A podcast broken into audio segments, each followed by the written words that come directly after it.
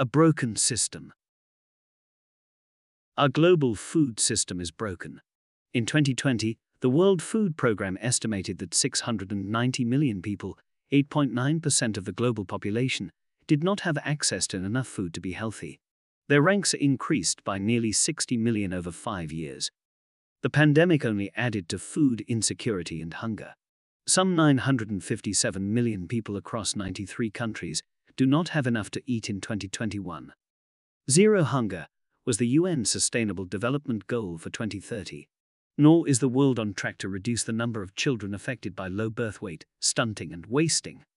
Most regions are failing to meet targets for reducing the number of overweight children, and adult obesity is rising worldwide. So are food prices and populations in Africa and Asia.